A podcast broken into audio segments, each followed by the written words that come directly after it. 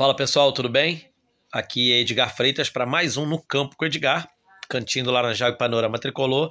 Se você ainda não é inscrito nas nossas mídias sociais, YouTube, pedir para você deixar o like, seguir, importante para o nosso conteúdo chegar e atravessar o mundo.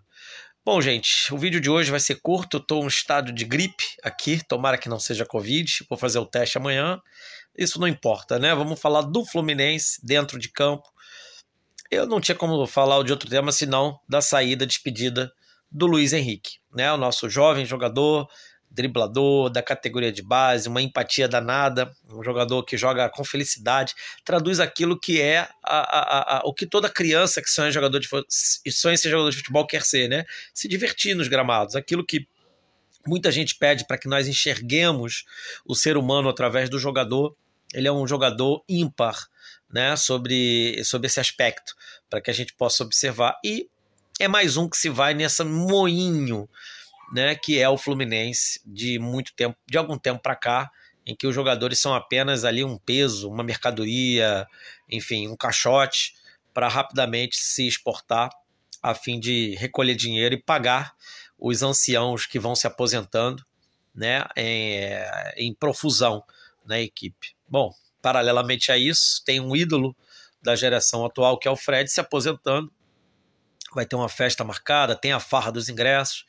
O vídeo nem é para falar disso, né? Eu vou voltar ao tema principal, que é para falar do Luiz Henrique. Como que muda o, a saída do Luiz Henrique? Como que o Fluminense passa a jogar? Bom, a rigor, o Luiz Henrique é aquela válvula central de escape, né, ali pelo lado direito, mas que também com participação de entrar na área, finalizar, fazer passes e alegria, né? A alegria, o drible, a irreverência, quebrar a última linha de marcação é, com jogadas individuais. O Fluminense vai perder, vai perder esse jogador e não consegue repor isso no mercado brasileiro, não tem. E os poucos jogadores que têm essa qualidade semelhante à do Luiz Henrique já estão bem lotados em clubes da Europa.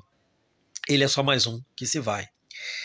Mas o Fluminense tem outras alternativas, né, que não o Luiz Henrique. Por exemplo, apreciando os últimos jogos, olhando o mapa de movimentação, John Arias tem sido o jogador que mais ativa os setores o qual pisa e habita. O último jogo, sobretudo contra o Botafogo, no primeiro tempo ele jogou mais pelo lado direito e foi onde o Fluminense atacou o Botafogo. No segundo tempo ele inverte de lado, o John Arias vai para o lado esquerdo e é onde o Fluminense cria as suas jogadas de gol.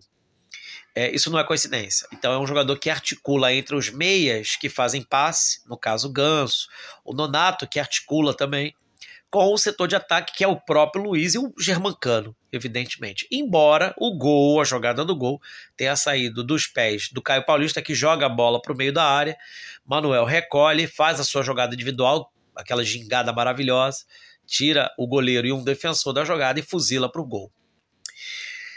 Finalizando aqui o debate e o tema sobre o Luiz Henrique. A reposição dele, ao meu ponto de vista, com as mesmas características, é praticamente possível. Então o Fluminense vai ter de mudar um cadinho sua maneira de jogar. Eu acredito que o Diniz deva ir no, no pé que está mais à mão, como diriam os portugueses, e trazer Matheus Martins, ou ressuscitar o morto-vivo, o William Bigode, quem sabe até voltar a escalar o Caio Paulista ali no setor de ataque, embora ele é um jogador muito regular, né? Ele vai mal no ataque, vai mal na ala e tá indo mal na lateral esquerda, embora tenha acertado o cruzamento e muita gente acredite isso a, a ele em si e não ao sistema de jogo.